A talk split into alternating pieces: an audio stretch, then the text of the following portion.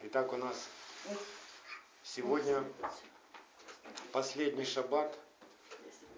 Месяц этот заканчивается. И сегодня вечером заходит новый месяц Кислев, месяц, в котором празднуется праздник чудес Ханука, праздник освящения храма. И сегодня мы будем говорить в этой недельной главе, которая называется Талдот. Мы будем говорить о вере, о праведной вере, о том, что она порождается. Вера, которая достигла нас сегодня, она является порождением из сердца Авраама. Авраам – отец нашей веры. И мы по обетованию, по вере, мы наследники. Авраамовы. И не случайно совсем одно из имен нашего Бога навеки связано с именем Авраама, Ицхака и Якова. Это вовсе не случайно. Вы знаете, что у Бога есть такое имя, которое навеки? И это имя «Я Бог Авраама, Ицхака и Якова». Об этом написано в Исходе 3.15. Исход 3.15. И сказал еще Бог Моисею, так скажи сынам Израилевым, Господь, Бог отцов ваших, Бог Авраама, Бог Исаака, Бог Якова послал меня к вам. Вот имя мое навеки. И памятование о мне из рода в род. Авраам, будем говорить, это одно из чудес, которое мы можем увидеть и познать сердцем, в вере. Потому что Авраам был таким же, как и мы с вами, язычником. Но когда он поверил Богу, он стал первым евреем. И это чудо. Чудо то, что столетнего Авраама родился Исхак. Это тоже чудо. Чудо то, что от них зародился народ, который не такой, как все остальные народы. Этот народ Израиль, этот народ Бога. Он малочисленный, но он влияет на всю землю. Этот народ царственных священников, которые занимают на земле самое высокое положение. Знаете, что самое высокое положение не у президента какой-нибудь страны, не у какого-нибудь банкира или олигарха, или у какого-нибудь военного диктатора. Самое высокое положение на земле среди людей занимает священник Бога Израилева. Потому что он на горе находится. И эта гора выше всех остальных гор. Потому что он слышит Бога и имеет с ним общение, и у него с ним завет, и у него с ним совет. И к этому священнику Бог приводит царей всех остальных для консультирования. 46-й псалом. Князья народов собрались к народу Бога Авраамова, ибо щиты земли Божьей. Он превознесен над ними. То есть князья всех народов будут собираться к народу Бога Авраамова. Не думайте, что вы незначительные какие-то серые люди, малоизвестные. Вы известны на небесах. Ваше имя записано в книге жизни у Бога. Что может быть еще а, ну, еще более какой радости может быть переживать человек. Ты записан у Бога в книге жизни. Он рад тебе, он называет себя твоим Богом, а тебя называет своим сыном, своим детем, своей дочерью. Вера этого человека достигла нас. Его послушание, его покорность Богу произвела такую мощную эстафету и волну, которая из рода в род текла, передавалась, хранилась, и вот она достигла сегодня каждого из нас. Мы стали верующими благодаря тому, что Авраам однажды поверил и хранил это, хранил эту веру. Хотя падал, хотя ошибался, хотя были у него страхи, но он позволял Богу работать со своим сердцем, обрезать свое сердце. И Бог назвал его праведником. И мы теперь входим в это наследие. Галатам 3.29 Павел учит церковь Галатийскую. Если же вы принадлежите Машеху, то вы семя Авраамова и по обетованию наследники. Что значит принадлежите Машеху? Это не просто называться христианином, это не просто называться Детем Божьим, а быть таковым. Это две разные вещи. Можно просто называться и радоваться, что у тебя такое название, а можно жить так, как ты называешься. И вот это производит славу на земле, Божью славу на земле.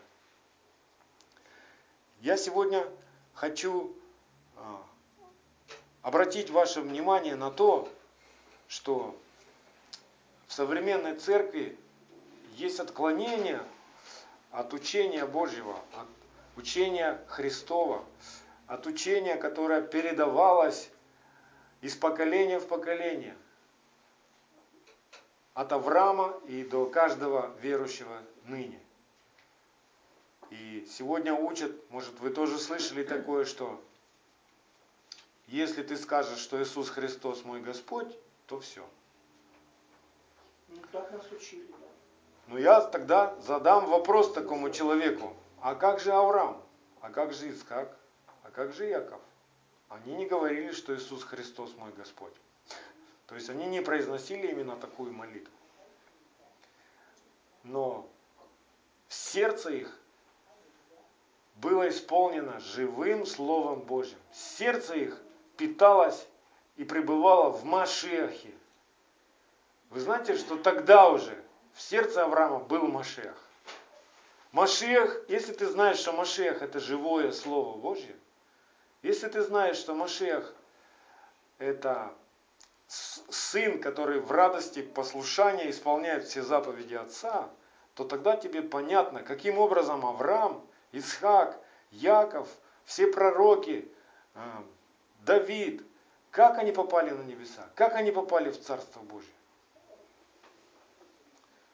В Матфея 8.11 написано, что и Авраам, и Исаак, и Яков в Царстве Божьем возлежат.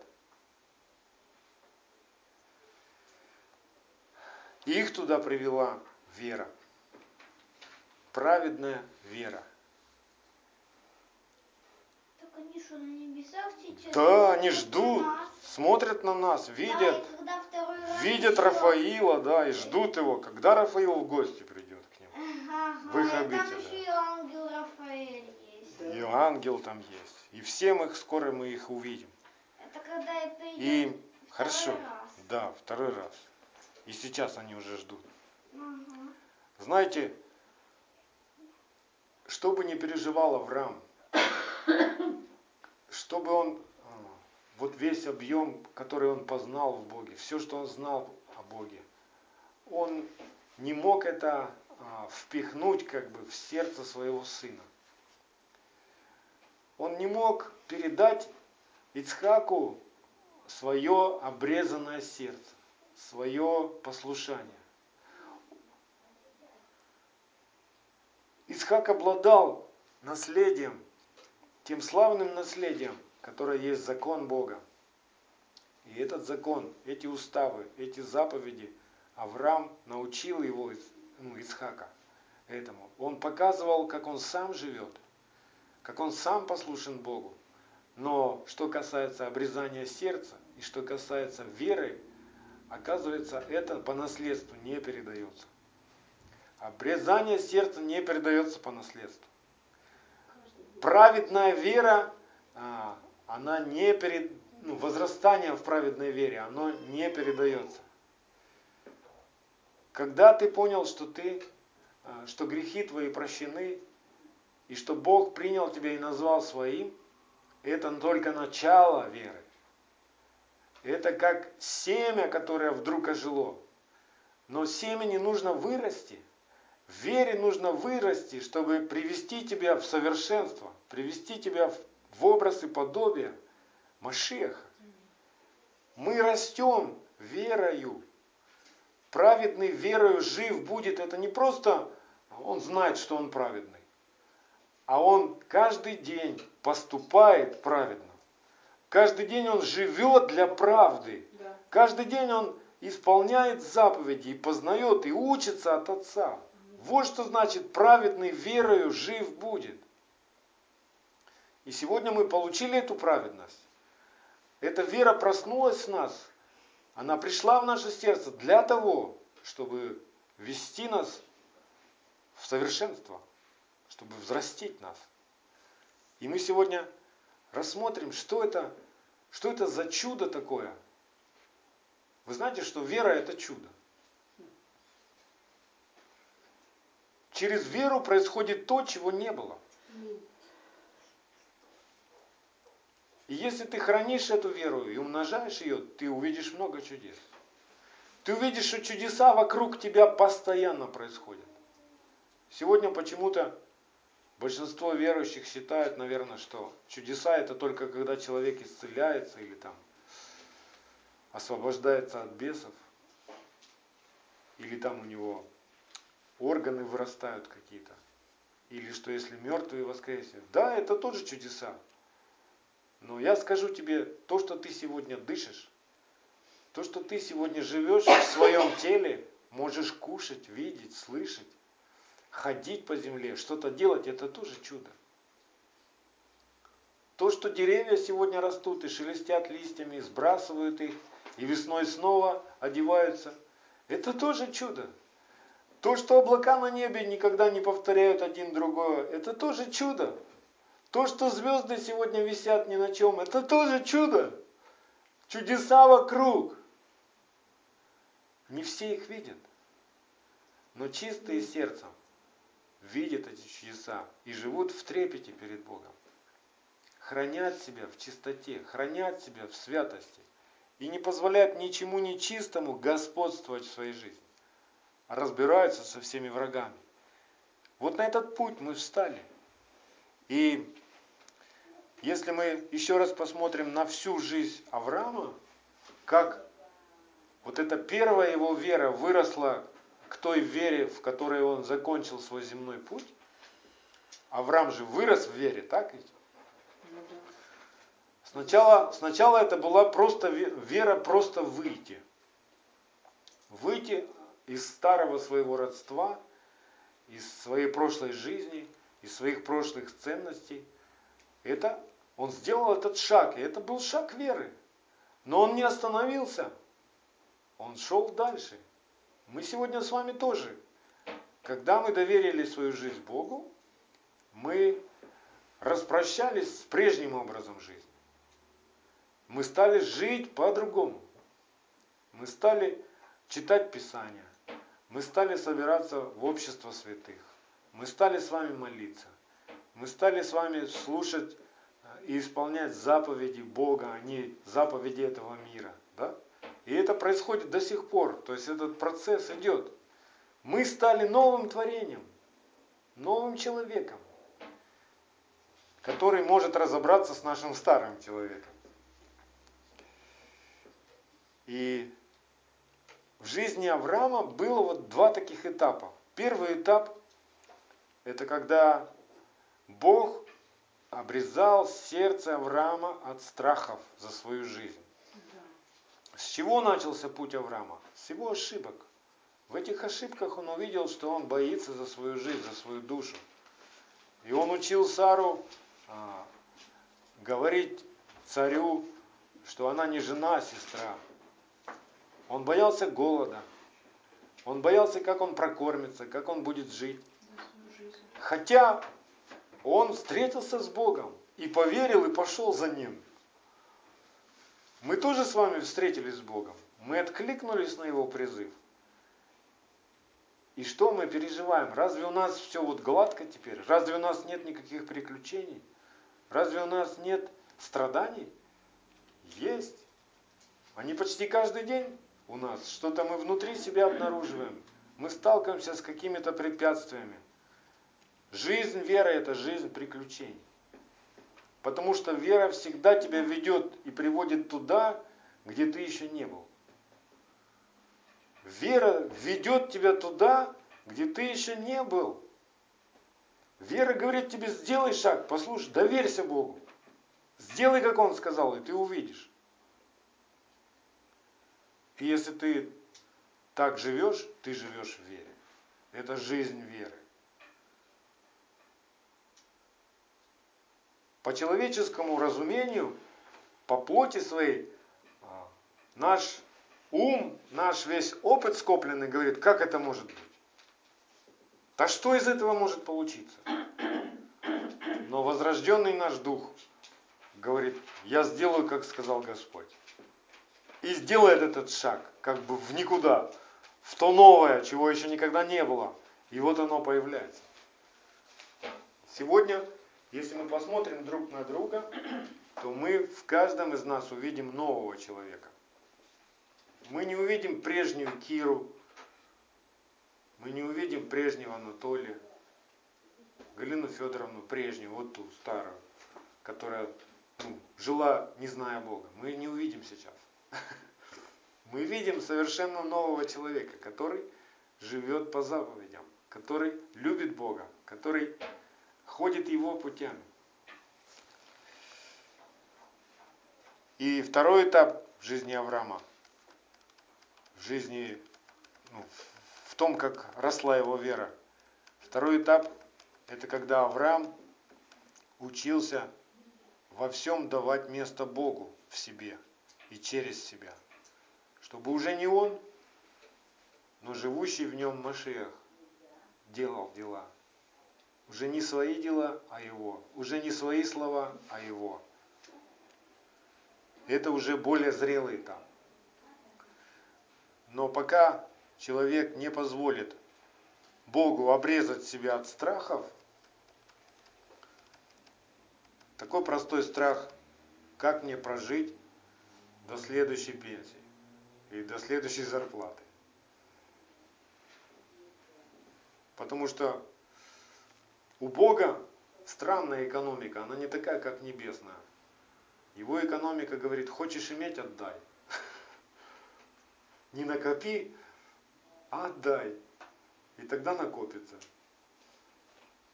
Наш ум не может это понять, но наш дух понимает. И поэтому, если вы вспомните опыт ваш, допустим, взять такой вопрос, как как вы первые десятины Богу приносили вы встречались внутри себя с тем страхом, что ж теперь будет? Как же ж вот это ж вот, мне и так не хватает, а вот я еще куда-то непонятно отдаю. И что будет из этого? Но когда мы так поступаем, мы видим, что у нас еще и остается. К нам приходит мудрость, к нам приходит устройство, к нам приходит из каких-то новых источников благословения. Мы видим, что Бог верен. Давайте посмотрим на Исхака, как, как он возрастал в вере. Смотрите, Исхак, он родился уже в семье верующего. Он уже родился в, еврейской семье. Он был рожден от Авраама. И он воспитывался в этом доме. И, конечно же, Авраам передавал ему все, что он знает, все, что, весь свой опыт. И вот это вот выражение «Авраам родил Ицхака», это не означает буквально, что мужчина вдруг родил мальчика. Это означает, что Авраам вложил всего себя в своего сына. Все, что он знал о Боге, все, весь свой опыт, все заповеди, все уставы – он все это передал сыну. И до 37 лет Ицкак был послушным ребенком. Он впитывал это славное наследие, которое отец ему за эти 37 лет передавал, вкладывал в него, в его уши, в его сердце, в его разум. Глаза Ицхака видели послушание Авраама. Видели отношения Авраама и Сары в семье. То есть у них в семье была определенная обстановка. Я не думаю, что у них были скандалы, разборки какие-то там. Хотя, может быть, что-то и было похоже. Но тем не менее, Ицхак, то есть он уже обладал этим наследием. И в 37 лет он становится вот той как бы жертвой, которую Бог хочет, чтобы Авраам принес, вознес Богу. Те картинки, которые, может быть, вы видели где-нибудь в христианских книгах, где показано, как Авраам маленького мальчика ложит на жертвенник, это неправда. Потому что когда Авраам возложил Ицхака на жертвенник, Ицхаку было 37 лет на самом деле. То есть это был уже мужчина, смиренный, послушный своему отцу, несмотря, что ему уже 37. Он бы мог сказать, э, я уже сам хочу жить. До 37 лет Ицхак жил в доме Авраама в полном послушании. И после этих событий уже на горе, когда Бог усмотрел себе Агнца, Ицхак начинает самостоятельную жизнь, он поселяется в соседнем городе и начинает там жить. Он женится на Ревеке, и о нем вообще мало написано, как он жил, чем он жил. Очень мало. Вот несколько моментов, которые можно увидеть в Писании.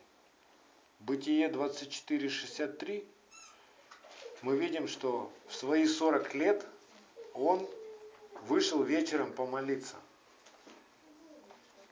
У нас в синодальном написано поразмышлять, да, или как-то там. Но, но в оригинале там написано помолиться, Эдханан. Вот это, что мы в песне поем, Эдханан, Эдханан, помолиться он вышел. В свои 40. Значит, он а, пользовался тем, чего научил его Авраам, да? Он молился.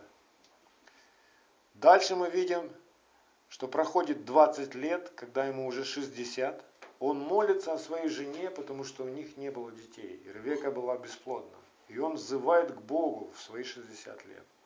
И Бог слышит его. И он отвечает на эту молитву, Ревека а, становится беременной. И рождается два сына, Исав и Яков. И мы видим тут странность такую, которая была у Ицхака. Странную его любовь. И скорее всего, что это была плотская любовь. Это не была та любовь, Божья любовь, которой нам надо научиться. Ицхак любил своего сына Исава за еду. Так там написано. Исав был искусным охотником, он ловил дичь и приносил, и это так нравилось Ицхаку. То есть это плотская любовь была. Ицхак был, наверное, обжорой. И он очень любил дичь. И когда Исав приносил ему, это был праздник. А вот жена его, Ревека, любила Якова. То есть вот такие странности мы можем заметить. И смотрите, то есть до этого момента мы видим, что Ицхак, то есть 60 лет Ицхак прожил, обладая этим наследием, но у Ицхака не было таких приключений веры, как, какие mm-hmm. переживал Авраам. То есть 60 лет, можно сказать, Ицхак только готовился к приключениям. 60 лет это наследие передано от Авраама, оно было у него. Он носил его внутри себя, но не пользовался. У него не было таких шагов веры. Ну, первый шаг вот он сделал в 60 лет, когда начал взывать к Богу о чуде, чтобы Ревека исцелилась. И что потом начинается? То есть вот здесь, с этого момента начинается путь его веры. С этого момента начинается путь и время обрезания его сердца. 60 лет Бог не трогал сердце Исхака. И 60 лет оно было еще не обрезано. Вы удивитесь, но после того, как родились у них дети, да, мы видим, что была та же самая ситуация, похожая, как и у Авраама. Был голод, и приходит мысль к Ицхаку ломануться в Египет, потому что там еще как-то можно протянуть и прожить, и прокормить семью. Но Бог останавливает Ицхака и говорит, нет, оставайся здесь. Сей здесь семя, я произведу урожай, я благословлю тебя, я обещаю тебе. И Ицхак, в отличие от своего отца, сдает этот экзамен, послушно остается в этой земле. И хотя вокруг была разруха, и экономика трещала, и курс доллара взлетал, все равно Ицхак был послушен Богу, и он имел большой урожай, на удивление всем. Все специалисты были в шоке тогда. Они очень удивились действиям Ицхака. И они увидели славу Божью. Да? Но второй экзамен Ицхак не сдает. И он допускает ту же самую ошибку, которую делал Авраам. Когда учит свою жену, говорит царю, что она не жена, а сестра. Оказывается, мы видим, что сердце Исхака было не обрезано, и в сердце его был страх за свою душу. Он еще не доверял так Богу, как хотелось бы. Он боялся за свою жизнь. И когда мы с вами начинаем путь веры, жить жизнью верующего, жить жизнью праведного в вере, друзья, не удивляйтесь, что с вами происходят разные приключения. Разные трудные ситуации происходят. Может и голод прийти, может прийти такие а, ситуации, которые будут, казалось бы, угрожать вашей жизни. Как у Ицхака было, как у Авраама, да? Но Бог учит нас не бояться. Страх – это плохой партнер. В любви нет страха. И пока наше сердце не будет обрезано от страха, мы дальше никуда не возрастем. Мы не достигнем ничего. Мы не возрастем в полноту Машеха. Скажите, Машех боялся чего-нибудь? Нет. Он был один против всего мира. Он был один против всех самых мудрых мудрецов и фарисеев, и законников. Его с самого детства хотели убить. За ним гонялись. Он встречался с самим Сатаном. И он не боялся. Но он не сразу приступил к служению своему. Есть время, когда Бог призывает нас к себе, а есть время, когда мы начинаем исполнять то, для чего Он нас призвали.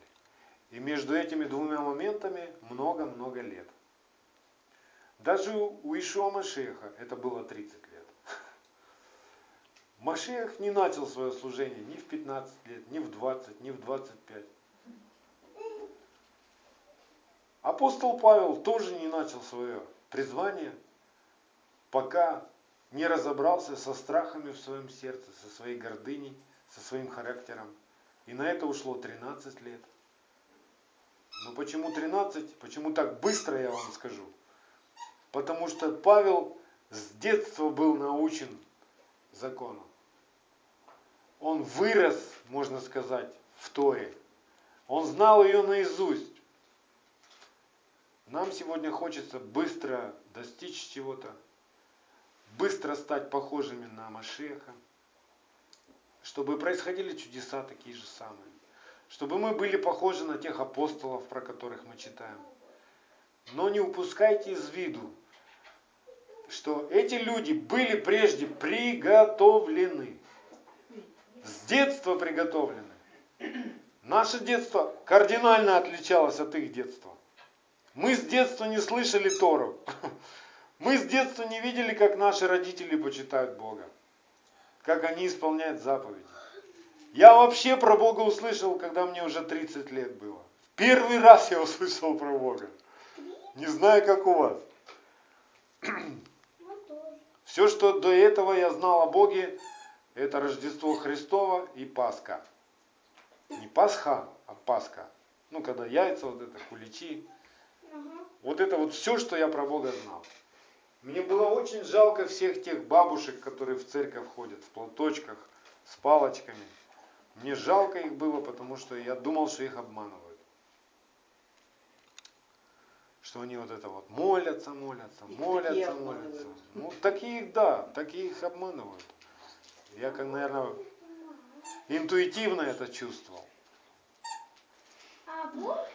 Пос- послушайте, сегодня немножко неправильное учение, ну как, не знаю, немножко или много неправильное, но сегодня в церкви учат, ага, ты стал верующим, давай чудеса, производи чудеса. Ты стал верующим, давай строй церковь. Давай собирай людей, учи их, давай собирай домашнюю группу, давай, пора уже, все. Сколько уже можно? Уже целый год ты верующий. Мне так хочется таким учителям показать, как рос Павел духовно, прежде чем он пришел в свое служение. Как сам Машиах рос.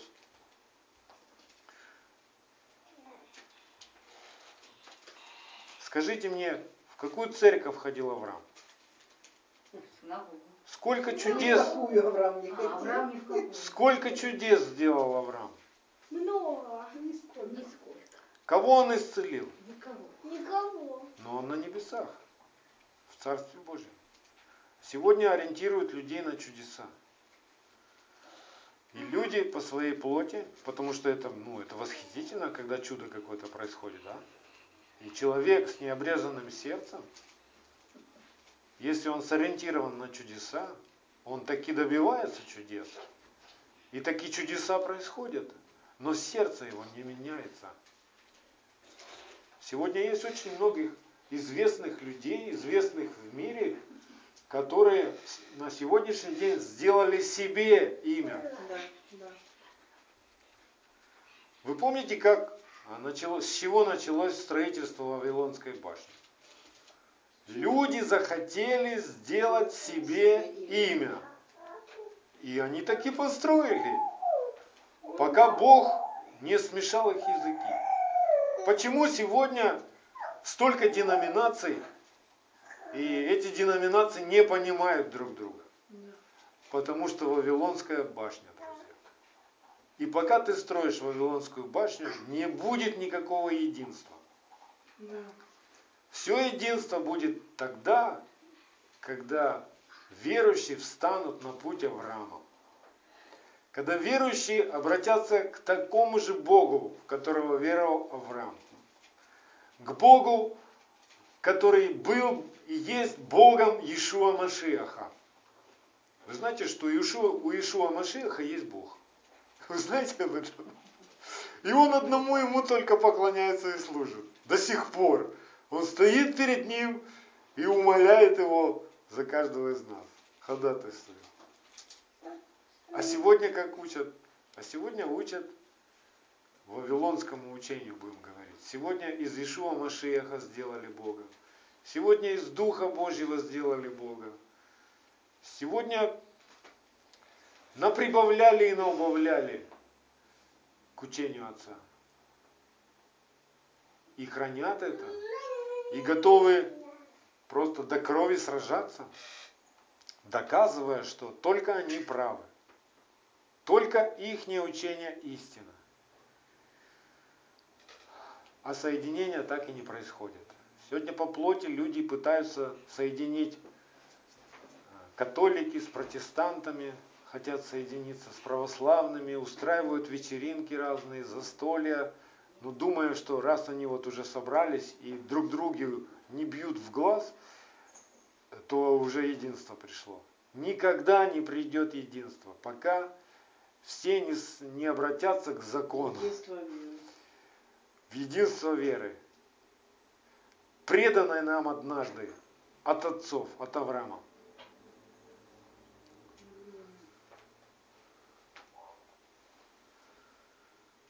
Сегодня ну, люди опять по плоти хотят помочь Богу, собрать всех воедино. Но соберет на, мы со- соберемся только в Машехе. Знаете, сегодня есть опасность, что проповедуется другой Машех, другой Иисус. Сегодня проповедуется Иисус, который отменил закон Отца. Отменил праздники, отменил субботы, отменил все то, что Отец от начала говорил. И Павел предупреждал, что если вам такого Иисуса будут проповедовать, не верьте. Потому что это не истинный образ Машеха. А люди, которые уверовали в этот неистинный образ, они обмануты, они в обольщении. И нам нужно за них молиться. Нам нужно проповедовать чистое слово, не искаженное. Ничего не убавляя слова и ничего не прибавляя своего человеческого. Иешуа никогда ничего своего не говорил. Люди придумали, что Иешуа принес Новый Завет. Нет. Новый закон принес. Нет. Что вместо всех заповедей и постановлений Бога Иешуа сказал, вам достаточно две заповеди. Это обман и обольщение. Да.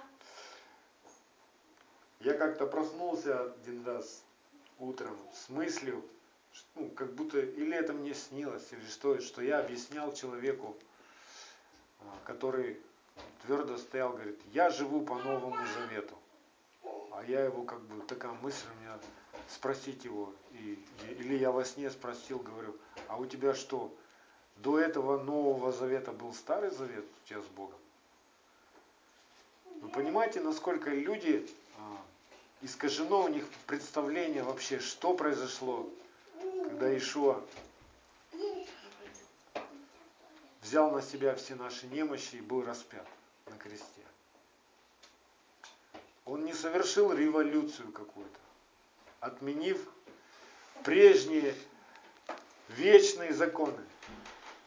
А многие сегодня убеждены, даже пастора с пеной у рта доказывают, нет, все, Иисус отменил закон. Он прибил его гвоздями на крест. Это такая ошибка, это такое заблуждение, такое обольщение. Из Писаний я читаю, и я вижу написано, что Ишуа все наши беззакония взял на себя и прибил на крест. Беззаконие – это нарушение закона, он прибил на крест. Чтобы мы жили для правды. Что такое жить для правды? Это знать эту правду. А правда что? Закон. Правда вечная. Знать эту правду и исполнять ее. Вот для чего Ишуа был на кресте. Чтобы все наши беззакония с нас забрать, а оставить только закон. Вот для чего он умер.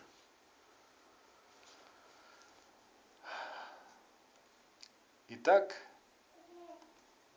мы видим, что Ицхаку нужно было обрезывать сердце, Ицхаку нужно было расти верой, Ицхаку нужно было делать те же самые шаги, которые делал Авраам. И у Ицхака не было, у Авраама не было пророка, у него не было пастора. Он не мог прийти к кому-нибудь и сказать, слушай, как мне поступить? Ну подскажи мне, пожалуйста. У него не было даже а, Библии не было у Авраама. И у Ицхака не было Библии. Тогда законы и уставы и постановления устно находились ну, в сердце Авраама. Они были живые, они были в сердце. В 26 главе Бытия, в 5 стихе мы видим, что все постановления Бога, все уставы, все законы Его Авраам исполнил. Бытие 26.5. Какой мы вывод из всего можем этого сделать? Достаточно ли семени считать, ну, что вот оно называется семенем, и все. Можно радоваться. Я семя. Вот как Слово Божье говорит, что мы по обетованию наследники, да? Все, можно нам радоваться. Ну, как бы да, можно радоваться. А что делать дальше? Этого достаточно? Или есть что-то еще большее? Конечно же есть. Скажите, суть семечки, ну как бы его призвание се- семени, для чего оно? Просто быть, чтобы все на него смотрели и говорили, о, какая ты красивая семечка. Конечно, смысл и сущность этого семени, то есть в нем заложен потенциал, призвание этого семени вырасти и принести плод. Да? Вот так у каждого из нас. Какая надежда нашего призвания? Быть подобными образу Его. Быть подобными Машеху. Вот для чего Бог нас позвал к себе. Вот для чего мы пришли к Нему, откликнулись, поверили, пришли к Нему. Но многие сегодня верующие говорят, достаточно, все, ты пришел к Богу, радуйся. А Бог говорит, нет, ты пришел ко мне, чтобы научиться от меня, чтобы вырасти и стать таким, каким я тебя вижу. А как ты вырастешь, если тебя научили, не нужны тебе законы, не нужны тебе заповеди? На чем ты вырастешь? Ты будешь расти на суждениях людских, на человеческих. Я иногда так с печалью смотрю сегодня на свой книжный шкаф.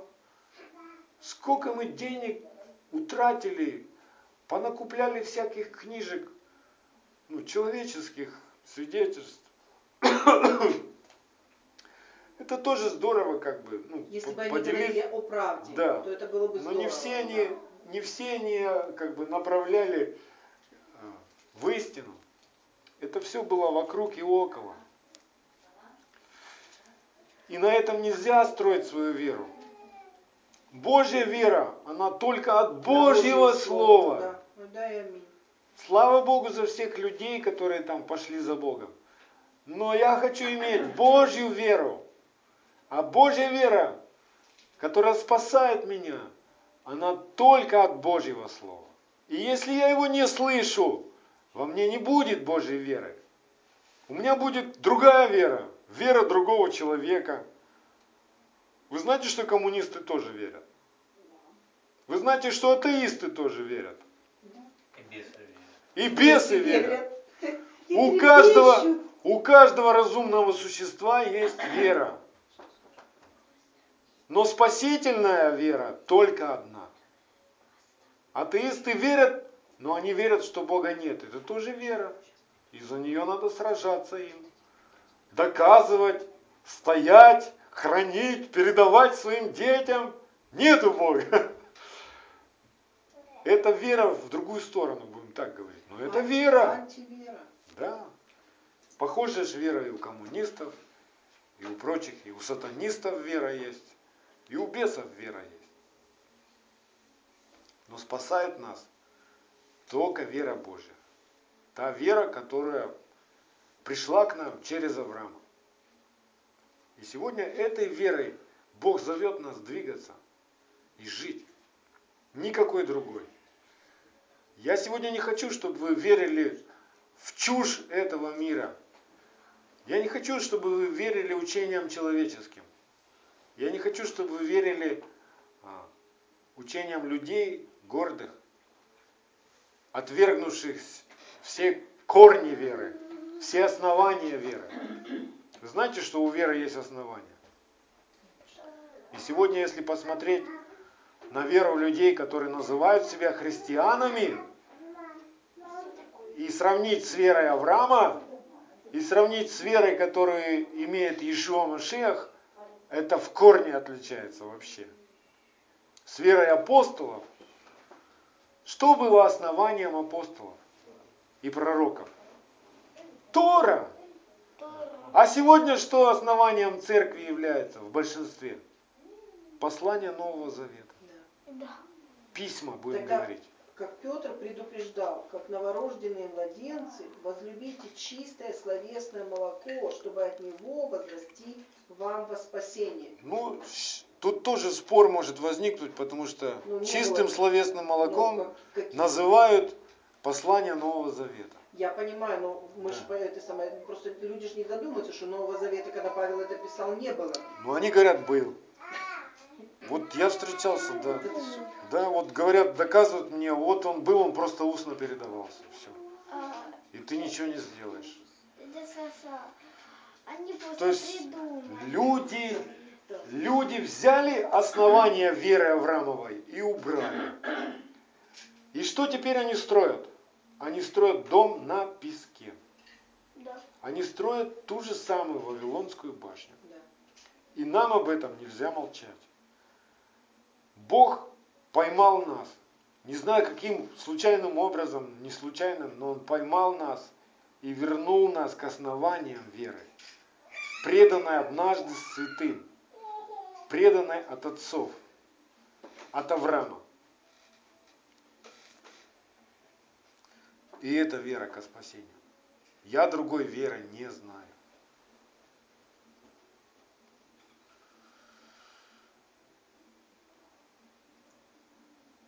Вера, которую человек имеет, это не что-то такое аморфное.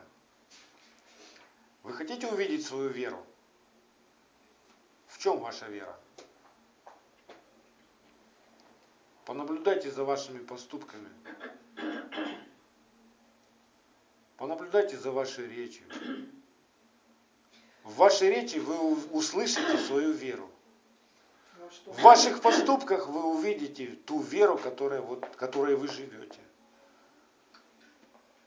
И хорошо, если вы увидите, что у вас как две веры есть. Одна к Богу, другая к миру. И это хорошо. Вера Божья должна победить вот ту, прежнюю нашу веру, в которой мы жили. Когда мы надеялись сами на себя, когда мы не верили ни в чудеса, ни в какие, когда мы не верили Богу, когда когда мы просто не знали, чему верить.